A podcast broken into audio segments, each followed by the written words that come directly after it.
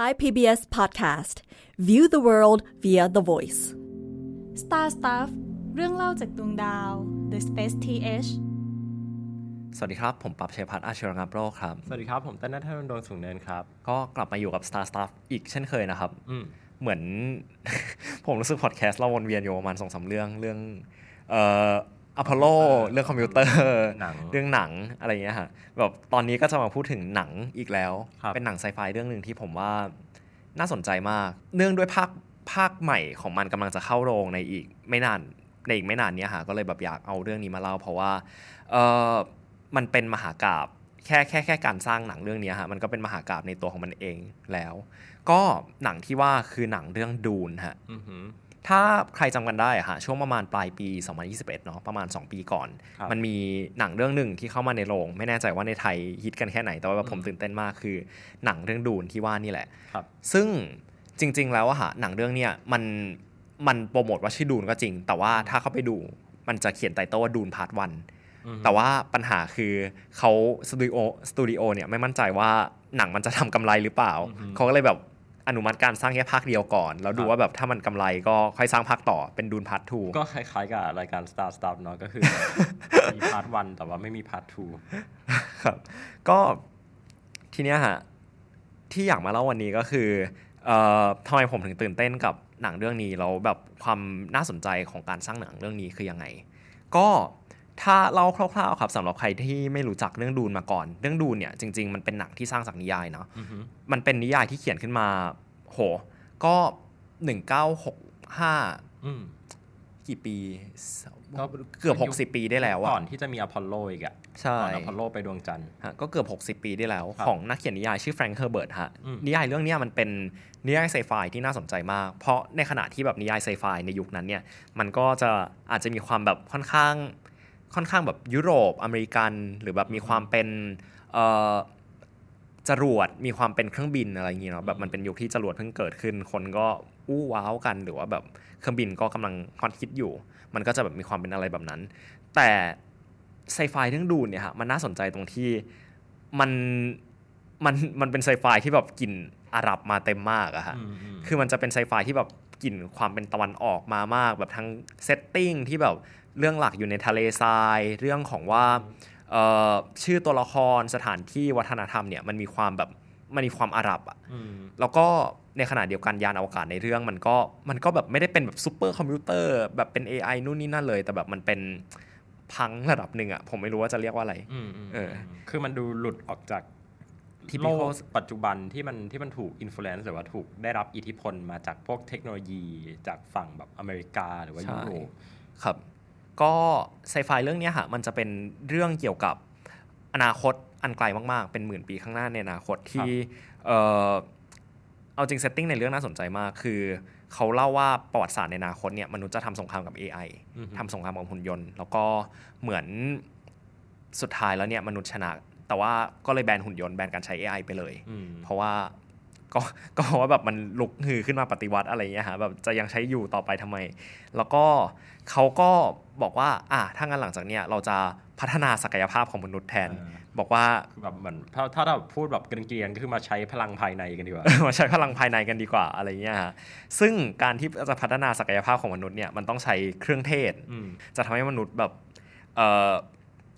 มีสามารถเอ็กซีพลังของสมองได้ ศักยภาพแบบขั้นสุดที่อยู่ภายในตัวเองนะครับฮะฟังดูก็คุ้นๆนะมันก็แปลกฮะก็ก็ก็ดูแปลกๆ แต่เนี่ยฮะก็จะเห็นว่ามันเป็นไซไฟที่แบบมันดูหลอนๆอะไรเงี้ยซึ่งไอตัวเครื่องเทศเนี่ยที่แบบมันจำเป็น เพราะว่ามันไม่มีคอมพิวเตอร์เนาะแต่ว่าคอมเอ่อ เวลาเราจะเดินทางข้ามอวกาศเนี่ยเราต้องใช้การคำนวณเยอะอ่าแล้วเขาห้ามใช้คอมพิวเตอร์ เพราะฉะนั้นเราก็เลยบอกว่าอ่าเราจะใช้มนุษย์ที่สูตรเครื่องเทศอืมเพื่อที่แบบจะคำนวณเส้นทางการเดินทางแทนอะไรเงี้ยฮะเพราะฉะนั้นเครื่องเทศมันเลยสำคัญอแบบว่ามันเหมือนกับแบบ inverse กับ life 3.0ที่เราเคยเอามาเล่าให้ฟังเนาะว่าจริง ๆ แล้วแบบเราเราต้องเอา AI ต้องเอาคอมพิวเตอร์มาเป็นเหมือนแบบอวัยวะที่แบบว่าช่วยเหลือเราให้แบบอืมคำนวณปัญหายากๆได้ อันนี้ก็คือคือถ้าอย่างในดูนเขาจะเชื่อว่าจริง ๆ แล้วพลังเนี่ยมันเกิดจากแบบภายในของมนุษย์ฮะก็ ประมาณนก็ต้องมีตัวกระตุ้นอะไรบางอย่างครับนั่นแหละฮะซึ่งเครื่องเทศเนี่ยมันมันจำเป็นมากแต่ขนาดเดียวกันมันหายากมาก มันจะเจออยู่แค่บนดาวดวงเดียว ชื่อดาวอาร์ราคิสครับซึ่งคนก็เลยแบบทะเลาะกันนะฮะว่าแบบดาวดวงนี้มันเป็นดาวที่สำคัญมากอะไรเงี้ยมันก็เลยแบบมีเรื่องการเมือง คือ setting ในเรื่องความน่าสนใจอีกอย่าง นอกจากแบบเรื่องที่มันไม่มีแบบยานอวกาศที่แบบมี AI assist หรือว่าไม่ได้มีเอ่อแบบซูเปอร์คอมพิวเตอร์อะฮะก็คือมันมีความเป็น ไซไฟราชวงศ์อะอ่าแบบมีความเป็นจักรจักรวงศ์วงศ์ว่าเอ่อกาแล็กซีถูกปกครองโดยองค์จักรพรรดิชัดดำหรือว่าเอ่อดาวแต่ละดวงก็จะมีแบบราชวงศ์ที่ปกครองดาวนั้นอยู่ แบบมันก็จะดูมีความแบบค่อนข้างจักรจักรวงศ์วงศ์อะไรเงี้ยแล้วแบบเหมือนราชวงศ์ก็จะไม่ถูกกันบ้างทะเลาะกันบ้าง แล้วก็แบบเป็นเรื่องของการเมืองก็ก็เลยผมก็เลยเรียกว่าเป็นไซไฟเรื่องหนึ่งที่น่าสนใจครับแล้วก็หนังสือของแฟรงค์เฮอร์เบิร์ตเนี่ยฮะมันก่อนที่เขาจะตีพิมพ์เป็นเล่มยาวเนี่ยเขาตีพิมพ์เป็น เออนิยายตอนสั้นๆ ลงในนิตยสารก่อนปี 1963 ในนิตยสารชื่อ Analog แล้วเอ่อปี 1965 เนี่ย พอเขาเขียนเสร็จเขาก็เลยตัดสินใจว่า เออ ไหนๆ ก็ไหนๆแล้วเอามาตีพิมพ์รวมเป็นเล่มเล่มยาวดีกว่า แล้วแบบแก้ไขเนื้อหาด้านใน ซึ่งจริง ๆ แบบเนื้อหามันยาวมากอะฮะ ถ้าใครเคยเห็นในร้านหนังสือ แบบแค่เล่มแรก เล่ม เล่ม เล่มที่ชื่อว่าดูน จริง ๆ มันเป็นซีรีส์นะมันมีหลายเล่มมาก เล่มที่ชื่อว่าดูนนะฮะ มันยาวแบบหนามากอะ ปาหัวคนได้อะฮะอ่าอืมซึ่งเอ่อพอนิยายเล่มนี้ออกมาฮะแบบคนก็ว้าวกันในในช่วงนั้นว่าเฮ้ยมันเป็นไซไฟที่แปลกมาก แล้วแบบมันมันมี setting ที่แปลกมันมีความน่าสนใจในตัวของมันเอง ซึ่งในปีนั้นเนี่ยไอเรื่องดูนเนี่ยก็ได้ Hugo Award ด้วยอืม Hugo Award มันเป็นรางวัลนิยายไซไฟที่ที่เรียกว่าน่าจะดังที่สุดครับใช่ หัวหนึ่งของของการมอบรางวัล คือทุกเล่มที่เราเอามาอวยกันนะส่วนมากก็จะได้ Hugo Award ใช่เช่นแบบ Contact Contact ก็ได้ หรือว่าเล่มที่ผมชอบ Three Body Problem อ่าฮะก็ได้ Hugo Award อะไรอย่างเงี้ยฮะเล่มนั้นก็ได้ Hugo Award ซึ่งแน่นอนฮะว่าถ้ามันมีหนังสือที่แบบมัน popular แล้วแบบมันได้ Hugo Award เนี่ยอืมมันก็รอเลยมันก็ไม่น่าหยุดแค่ต้องเป็นหนังแน่เอออ่อ่ามันก็ไม่น่าหยุดแค่หนังสือเนาะมันก็น่าจะเออเอามาสร้างเป็นหนังก็ดีอืมทีเนี้ยฮะ ในปี 1971 เนี่ยหรือว่าประมาณ 6 ปีหลังจากที่ดูนตีพิมพ์ครั้งแรกเนี่ยก็มีโปรดิวเซอร์คนหนึ่งฮะชื่ออาร์เธอร์เจคอบส์เขาก็บอกว่า เฮ้ย เราเอาดูนมาสร้างเป็นหนังกันดีกว่า ซึ่งเอ่อคุณอาร์เธอร์เจคอบส์เนี่ยฮะเป็นเป็นคนที่มีบทบาทในการดูแลภาพยนตร์แฟรนไชส์ชื่อ Planet of the Apes อือฮึถ้าถ้าใครคุ้นกันก็มันมันเอามาเหมือนเอ่อ ทำในแฟรนไชส์เดียวกันในช่วงหลังๆเนาะแบบไอซีซาร์อ่าอะไรนั่นนะฮะแต่จริง ๆ แบบมันมีภาคเก่าแบบเก่าครับมากๆก็คุณอาร์เธอร์เจคอบเนี่ยก็เป็นคนที่แบบดูแลแฟรนไชส์นั้น เขาก็ซื้อภาพยนตร์ลิขสิทธิ์เรื่องดูนมา ลิขสิทธิ์ในการสร้างภาพยนตร์ของเรื่องดูนมาฮะแต่ว่า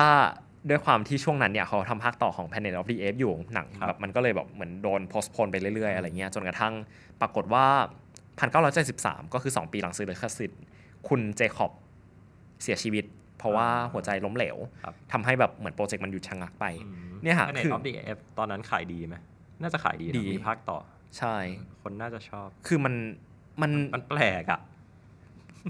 คือ Planet of the Apes มันมันจำได้ว่าปี 1968 Planet of the Apes แข่ง เอ่อ Visual Effect ออสการ์กับ A Space Odyssey อ่าแล้ว Planet of the Apes ได้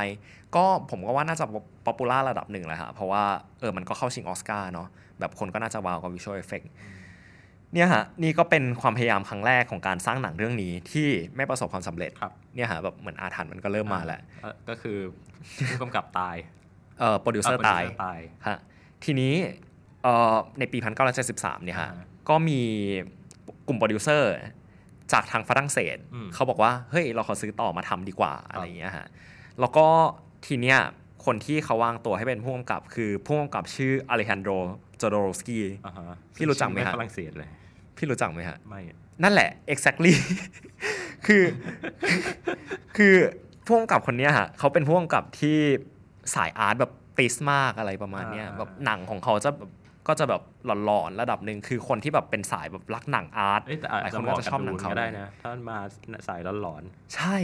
ก็เนี่ยฮะคือเรื่องดูนอะมันก็แบบมีความหลอนของตัวมันเออเองอะไรอยู่แล้วแบบในเรื่องก็จริง ๆ ความน่าสนใจของเรื่องดูนอีกอย่างหนึ่งคือ narrative ในเล่มอะฮะมันสร้างเป็นหนังยาก เพราะว่าอ๋อเออมันใช่ มันมันมีเรื่องราวในหัวเยอะเอออิเลเมนต์มันเยอะมาก เหมือนแบบตัวละครคิดอย่างนู้นคิดอย่างนี้อะไรเงี้ยแล้วแบบมันคิดมากกว่าทำอะไม่งั้นมันจะมีแบบว่าฉากแบบว่าคุยกับตัวเองอะเยอะมากอะแล้วแบบใช่ฉากแบบจะมีแบบตัวละครแบบนั่งนั่งแบบอยู่เฉยนั่งๆเฉแล้ยๆวกล้องกล้องแบบมาจ้องหน้า แล้วแบบเราต้องจินตนาการว่าไอ้ตัวละครนี้มันคิดอะไรอยู่ เออ มันก็เลยยากอะไรเงี้ยครับแบบมันก็เลยแอบหลอนๆระดับหนึ่งเอ้ยแสดงว่าเอาไปทำเป็นมิวสิควลก็น่าจะสนุกนะอ่าร้องเพลงเออ ก็น่าจะสนุก เออฮะทีเนี้ยฮะ คุณโจโดโรสกี้แน่นอนว่าก็หลอนพอๆกับดูนเหมือนกันครับฮะเขาก็คิดเอาไว้ว่า เฮ้ยเนี่ยเขาอยากทำดูนเวอร์ชั่นยาว10ชั่วโมง แล้วเขาเขาก็อยากทำแบบดูนเวอร์ชันยาวประมาณ 10ถึง14ชั่วโมงอะไรอย่างซึ่งเงี้ยมันฮะอาจจะ make sense ก็ได้ ก็ก็ก็อาจจะ make sense ก็ได้ก็หนังสือมันยาวมากอะไรเนี้ยเพราะว่าเขาอยากเขาอยากแบบทำให้หนังกลายเป็นมหากาพย์กลายเป็นแบบเหมือนการเปิด vision คือ โอเค ผมไม่มั่นใจว่าจะออกอากาศได้หรือเปล่า แต่ว่าถ้าผม quote unquote แบบ quote ของเขาเนี่ย คือเขาบอกเขาอยากสร้างหนังเรื่องเนี้ยฮะ ให้ได้ความรู้สึกแบบเดียวกับการเสพยา LSD โดยที่แบบไม่จำเป็นต้องเสพ นั่นแหละฮะ นั่นคือแบบความหลอนของคุณโจโดรอฟสกี้ ซึ่งเอาจริงๆอะฮะ ถึงเขาจะหลอนขนาดเนี้ย แต่ทีม production ที่เขาดึงมาทำ pre-production ก็คือแบบดีไซน์ออกแบบบท design character เนี่ย นับว่าไม่ธรรมดาเลยฮะแต่ละคน คือ คนที่เขาเอามาทำสตอรี่บอร์ดหลักๆเนี่ยมีอยู่ 3 คนด้วยกัน คนแรกเนี่ยฮะคือเป็นนักวาดการ์ตูนชื่อโมเบียสซึ่งเป็นนักวาดการ์ตูนแบบชาวฝรั่งเศสที่ดังมากฮะคนที่ 2 คือคุณคริสฟอสที่เขาดึงมาช่วยทำด้านเกี่ยวกับการดีไซน์ พวกยานอวกาศอะไรพวกเนี้ย ซึ่งคนเนี้ยเขาจะมี background ที่เคยออกแบบหน้าปกหนังสือไซไฟเยอะ กับคนที่3ฮะหลายคนอาจจะรู้จักคือคุณ H.R. Giger อือหือ อันนี้เขาเป็นศิลปินที่ออกแนว dark ๆหน่อย ก็เอามาเอ่อดีไซน์ในฝั่งของตัวร้ายของเรื่องฮะทีเนี้ยฮะเหมือนไปไปมามาโปรเจกต์ก็ไปไม่รอดฮะครับเพราะว่าเขาใช้งบประมาณ 2 ล้านดอลลาร์ในการที่จะจะ develop ไอ้ pre-production ก็คือแบบพวกสคริปต์อ่ากับพวก storyboard ขึ้นมา แต่ว่าเขาต้องการงบอีกประมาณ 10 ล้านดอลลาร์เพื่อทำให้หนัง เพื่อทำให้แบบหนังสามารถแบบเกิดขึ้นจริงได้ฮะซึ่งเอ่อแน่นอนว่าสตูดิโอเขาก็ก็ ดูบ้าบอไปหน่อย ก็ก็ไปพิชสตูดิโอก็น่าจะแบบอะไรของยูวะ หนังยาว 14 ชั่วโมงอะไรอย่างเงี้ยฮะอืม ซึ่งพอโปรเจกต์ล่มเนี่ยฮะเออไอสามชื่อที่เล่ามาเมื่อกี้ฮะเขาก็ไปสร้างแบบสร้างประวัติศาสตร์มาก ๆ คุณไกเกอร์เนี่ยหลังจากที่เออหลังจากที่แบบแยกย้ายกันออกไปคุณไกเกอร์เนี่ยเขาไปทำเอเลียนต่อจำเอเลียนในเรื่องเอเลียนได้ไหมฮะตัวอ่า Xenomorph อันนั้นคือคุณ HR ไกเกอร์เป็นคนออกแบบบบ แล้วก็คุณโมเบียสเนี่ยฮะเขาก็เอ่อ ไปทำ storyboard ให้กับหนังไซไฟอีกหลายเรื่องในอนาคต แล้วก็จริง ๆ แบบตัว concept art อะฮะถึงมันจะไม่ได้ใช้แบบทีม production ที่เขาที่ที่เขาดึงมาเนี่ยฮะเขาก็ไปสร้างหนังเรื่องใหม่ๆ ก็เรียกได้ว่าเป็นหนังที่ไม่เคยถูกสร้างแต่ในขณะเดียวกันก็สร้าง impact ให้กับหนังอีกหลายเรื่องอย่างเช่นแบบเรื่อง Star Wars เองก็ตามอะไรเงี้ยฮะที่คุณแดนโอแบนนอนที่เป็น artist คนหนึ่งที่แบบ work ในงาน ก็ไปช่วยจอร์จลูคัสทำ Star Wars ต่ออือหือ โอเค ก็นั่นแหละฮะ นี่ก็เป็นความพยายามครั้งที่ 2 ที่ก็ล่มไปอีกเหมือนกัน ครั้งแรกคือโปรดิวเซอร์ตาย ครั้งที่ 2 คือหลอนกาวเกินฮะเออเออจริง ๆ แบบลืมเล่าเรื่องหนึ่งมีอีกเรื่องหนึ่งที่หลอนเหมือนกันคือเออเมื่อกี้พูดถึงเรื่อง pre-production ใช่ไหมฮะ เรื่องดีไซน์ จริง ๆ เขาเริ่ม cast นักแสดงแล้วด้วยนะฮะ คนที่คนหนึ่งที่เขา cast มาเป็นนักแสดงอะฮะคือคุณซัลวาดอร์ดาลี ที่เป็นศิลปินสาย surrealist อะไรเงี้ยทีเนี้ยเขาเจรจาขอค่าตัวว่าเขาขอค่าตัวชั่วโมงละแสนดอลลาร์ก็คือก็คือในสมัยนั้นมันแพงมากอะฮะเพราะเขาบอกว่าเขาอยากแบบเป็นนักแสดงที่มีค่าตัวสูงที่สุดในฮอลลีวูดแล้วก็เออแน่นอนว่าแบบชั่วโมงละแสนดอลลาร์มันบ้ามากอะไรเงี้ยเขาก็เลยเจรจาว่าสุดท้ายเนี่ยดีลขอเป็นนาทีละแสนดอลลาร์ได้ไหม แต่ว่าแต่ว่าไม่ได้เป็นนาทีที่จ้างในการแบบให้มาอยู่ในเซตอะฮะแต่เป็นนาทีที่ออกในหนังออกในอะไรเงี้ยหนังก็แบบเหมันเป็นการเล่นคำแต่ว่า แต่ว่ามันก็เท่ดีอะไรเงี้ยครับว่าดูหลอนๆดีว่าซึ่งซึ่งจริง ๆเขาตาม storyboard เขาจะอยู่ในหนังแค่ประมาณแบบ 3-5 นาทีอะไรเงี้ยแบบมันก็ไม่แพงขนาดนั้น แต่ในขณะเดียวกันดาลีก็ไปโม้ได้ไงฮะว่าเอ้ยได้ค่าตัวนาทีละแสนดอลลาร์ก็นับว่าตลกดี ทีเนี้ยฮะเออเหมือนโปรเจกต์มันล่มไปแล้ว แต่ว่าหลายคนก็ยังอยากให้มันเกิดอยู่ดีอืมเออในปี 2013 เนี่ยฮะมันก็มีคนที่เขาเอา storyboard มามาพยายามแบบสร้างเป็นสารคดีอะไรเงี้ยฮะว่าเออถ้ามันถูกสร้างแล้วมันน่าจะมีหน้าตาออกมาเป็นยังไง เราก็มีการไปสัมภาษณ์คุณโจโดรอฟสกี้รวมถึงแบบ key person ที่ยังมีชีวิตอยู่ ก็เป็นสารคดีเรื่องหนึ่งฮะชื่อโจโดรอฟสกี้ดูนฉายในคานส์ปี 2013 แล้วก็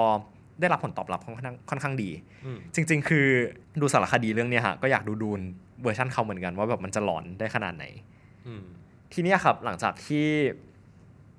เอ่อหนึ่งเก้าเจ็ดสามไปไม่รอดหลอนเกิน ปีพันเก้าร้อยเจ็ดสิบหกฮะก็เอ่อมีโปรดิวเซอร์ฝั่งอเมริกาซื้อกลับมาอีกละ ซึ่งเอ่อไอเวอร์ชันเนี้ยฮะเขา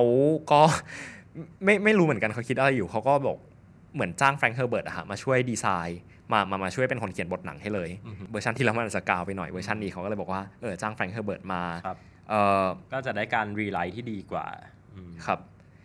ซึ่งแล้วคุณเอ่อโปรดิวเซอร์คนเนี้ยฮะที่เขาซื้อบทซื้อลิขสิทธิ์ของการทำหนังมาเนี่ยเขาก็จ้างริดลีย์สกอตต์ที่ตอนนั้นเนี่ยฮะเพิ่งกำกับหนังเรื่องเอเลียนไป มาเป็นคนคนกำกับให้ แต่ว่าด้วยความที่แน่นอนว่าริดลีย์สกอตต์เนี่ยฮะเขาเพิ่งทำเอเลียนมาแล้วแบบมันประสบความสำเร็จมาก แต่ในขณะเดียวกันนะฮะ pre-production ของหนังเรื่องเนี้ยมันมันล่าช้า แล้วก็ตัวบทเนี่ยฮะถึงแบบแฟรงค์เฮอร์เบิร์ตจะเขียนเอง แต่สุดท้ายเนี่ยมันยาวเกินไปเอ่อโปรดิวเซอร์เขาก็เลยจ้างให้คนอื่นอะมาแก้บทของเฮอร์เบิร์ตให้มันสั้นลง ซึ่งริดลีย์เนี่ยเขาก็ไม่ค่อยพอใจเท่าไหร่ก็เลยถอนตัวกับอืมหนังเรื่องนี้ไป ซึ่งเอาจริงก็อาจจะเป็น อาจจะเป็นเรื่องที่ดีระดับหนึ่งเหมือนกันฮะที่ริดลีย์ถอนตัวไป เพราะว่าหลังหลังจากริดลีย์ถอนตัวไปจากหนังเรื่องเนี้ยฮะสิ่งที่เขาทำต่อคือ Blade Runner อ่าซึ่งถึงมันก็เป็นหนังไซไฟเรื่องหนึ่งที่ดังมากเนาะถึงจะแบบไม่ประสบความสำเร็จในบ็อกซ์ออฟฟิศตอนที่แบบมันฉายออกมา แต่ว่าหลังจากที่หลังจากที่มันผ่านการเวลาไปอะฮะมันก็เป็นแบบหนังขึ้นหิ้งพยายามไปแบบพูดถึงแบบอิเลเมนที่ถูกซ่อนเอาไว้ ใช่ มันก็เป็นหนังขึ้นหิงแน่นอนนี่ฮะ เป็นความพยายามครั้งที่สามที่ที่ที่ก็ไม่ประสบความสำเร็จอีกเหมือนกัน ทีเนี้ยฮะไปไปมาๆพอแบบมันเหมือนไปไม่รอดสักทีหนึ่งปี 1981ฮะลิขสิทธิ์หนังมันก็กำลังจะหมดอายุที่แบบเขาซื้อมาแบบไม่สร้างสักทีมันก็หมดอายุเนาะเออเขาก็เลยหันหน้าไปมองผู้กำกับไฟแรงคนหนึ่งฮะชื่อเดวิดลินช์อือฮึเดวิดลินช์เป็นผู้กำกับค่อนข้างสายอาร์ตระดับหนึ่งที่ในช่วงนั้นเนี่ยฮะเขาเพิ่งกำกับหนังเรื่องหนึ่งมาชื่อ Eraserhead ที่เป็นหนัง ก็อาร์ตอาร์ตแต่ในขณะเดียวกันแบบผลตอบรับดีมาก ให้มันกำกับหนังเรื่องนี้ ซึ่งก็อาจจะเรียกว่าเป็นความซวยของเดวิดลินช์ระดับหนึ่งฮะที่หลังจากที่เขาตกลงใจมาทำหนังเรื่องเนี้ยเขาหนังมันยาวแบบ 3 ชั่วโมง แบบเขาให้แบบเปิดโอกาสให้ลินช์แบบจัดการเขียนบทจัดการนู่นนี่นั่นหนังมันยาว 3 ชั่วโมง แต่ว่า Universal Studio ที่เป็นคนออกทุนให้เนี่ยฮะเขาไม่พอใจรู้สึกว่าแบบมันน่าจะขายไม่ออก เขาก็เลยแบบไปตัดหั่นนู่นนี่นั่น แก้นู่นนี่นั่นจนกระทั่งแบบ ถ้าพูดตรงๆก็คือหนังมันก็ค่อนข้างเละอะฮะอือฮึแล้วแบบผลตอบรับก็ค่อนข้างเละเทะมากกลายเป็นหายนะของเดวิดลินช์แล้วสุดท้ายก็ขาดทุนด้วย จากทุนการสร้าง 45 ล้านเหรียญทำรายได้ไปแค่ 31 ล้านเหรียญฮะแล้วก็ความสวยอีกอย่างหนึ่งอะฮะก็คือตอนที่เดวิดลินช์เขาปฏิเสธที่ตอนที่เดวิดลินช์ตกลงใจมาทำหนังเรื่องเนี้ยเขาปฏิเสธ ดีลในการที่เขาจะได้เป็นคนกำกับ Star Wars ภาค 6 ไป The Return of Jedi เพื่อมากำกับเรื่องนี้ แล้วก็แบบมันก็เละมันก็น่าจะเป็นความซวยของเดวิดลินช์ซึ่งทุกวันนี้เขาก็ยังให้สัมภาษณ์อยู่ว่าแบบเขาก็ยังแบบเจ็บกับหนังเรื่องนั้นอยู่อะไรเงี้ยฮะตอนที่แบบดูเวอร์ชันล่าสุดเขาเขาเขาเขาไม่ไปดูเพราะแบบเขาไม่อยากรำลึกถึงความหลังเท่าไหร่เขาขอตัดชื่อตัวเองออกจากหนังด้วยอืมเหมือน DGA อะฮะ Director Guild Association ที่เป็นสมาคมผู้กำกับของอเมริกาฮะเขาจะเปิดโอกาสให้ผู้กำกับที่ เหมือนโดนทำหนังแล้วโดนสตูดิโอแทรกแซงเยอะเกินไปอะฮะสามารถ request ได้ว่าให้ตัดชื่อตัวเองออกจากหนัง แล้วเปลี่ยนเป็นชื่ออลันสมิธีแทนคล้ายๆแบบ John Doe อะไรเงี้ยในหนัง แต่แบบต้องได้รับการอนุญาตจากกิลก่อนเออซึ่งเดวิดลินช์ก็ขอเปลี่ยน ขอเอาชื่อตัวเองออกจากหนังแล้วเปลี่ยนเป็นชื่อนี้แทน ก็ก็นับได้ว่าน่าจะน่าจะเจ็บอยู่เหมือนกันฮะอืมฮึซึ่งหลังจากที่ ล้มเหลวมาสามรอบ ก็ครั้งแรกโปรดิวเซอร์ตาย ครั้งที่สองกาวเกิน ครั้งที่สามสัญญาจะหมดอายุ จนสุดท้ายแบบเดวิดลินช์มาทำเหมือนทั้งสี่รอบอะฮะ มันสามรอบสร้างไม่ได้สร้างจริงรอบที่สี่ล้มเหลว มันก็เลยหลายคนก็เลยบอกว่ามันก็เป็นอาถรรพ์ของนิยายเล่มนี้เหมือนกันว่าเออหรือจริง ๆ มันอาจจะเอามาไม่เหมาะมาสร้างเป็นหนัง กันแน่ด้วยแบบด้วยตัวเนื้อเรื่องด้วยแบบดีไซน์ ด้วยเนื้อหาที่มันยาวมาก ซึ่งมีเยอะซึ่งซึ่งไม่ใช่เรื่องแปลกในในวงการอืมทั้งนิยายแล้วก็ภาพยนตร์ฮะก็ไม่ได้แปลกมากเท่าไหร่ ไม่กี่ปีก่อนฮะประมาณปี 2019 2020 มั้งเอ่อ Legendary Entertainment เขาก็ประกาศมาว่าเขาจะสร้างดูน แล้วก็ครั้งเนี้ยฮะแบบมันเป็นความตื่นเต้นส่วนตัวของผมด้วยคือ คนที่เขาวางตัวมาเป็นผู้กำกับอะฮะคือเออเดนิวิลเนิฟเป็นผู้กำกับที่ค่อนข้างสาย hard sci-fi ระดับหนึ่ง เขาเป็นคนกำกับหนังเรื่อง Arrival ที่เป็นเรื่องเกี่ยวกับเอเลี่ยนมาโลก แล้วแบบต้องมีนักแปลภาษา แบบไปพยายามเข้าใจภาษาเอเลี่ยนอะไรเงี้ยฮะรวมถึงแบบภาคต่อของ Blade Runner ของ Ridley Scott Blade Runner 2049 คนก็ชมเยอะแต่น่าเสียดายที่ก็ขาดทุนครับฮะซึ่งเอาเอาจริง ๆ ผมว่า Legendary ก็ค่อนข้างกล้าเสี่ยงระดับหนึ่งเหมือนกันนะที่แบบเอาผู้กำกับที่ หนังแบบมัน hard sci-fi มากเอามากำกับหนังที่แบบมันค่อนข้างสเกลใหญ่ขนาดเนี้ยฮะเราหวังว่าแบบมันจะได้กำไรก็นับว่าใจถึงเหมือนกัน ซึ่งหลังจากที่วิวเนิร์ฟจัดการกับ Blade Runner 2049 เสร็จเนี่ยฮะเขาก็มาทำดูนฉบับใหม่ต่อเลย แล้วก็ด้วยความที่หนังมันหนังสือมันยาวมากอะ่ะเขาก็เลยตัดสินใจหั่นแบ่งเป็น 2 ตอน part หนึ่งกับ part สองแต่ก็อย่างที่เล่าไปตอนต้นตอนฮะต้นตอนฮะคือ สตูดิโอไม่มั่นใจว่า part หนึ่งมันจะกำไรหรือเปล่าอืมเขาก็เลยเหมือนให้ทุนการสร้างแค่ภาคแรกก่อน แล้วก็ดูไว้ก่อน ใช่ก็ตั้งเป็นดูนไว้ก่อนอะไรเงี้ยแล้วหลังจากนั้นก็คือ ถ้าภาคแรกมันไปรอดค่อยสร้างภาคสองต่อ ซึ่งก็ก็ไม่น่าเกลียดนะ ถ้าเกิดเราจะบอกว่าดูนแล้วก็เป็นดูนสอง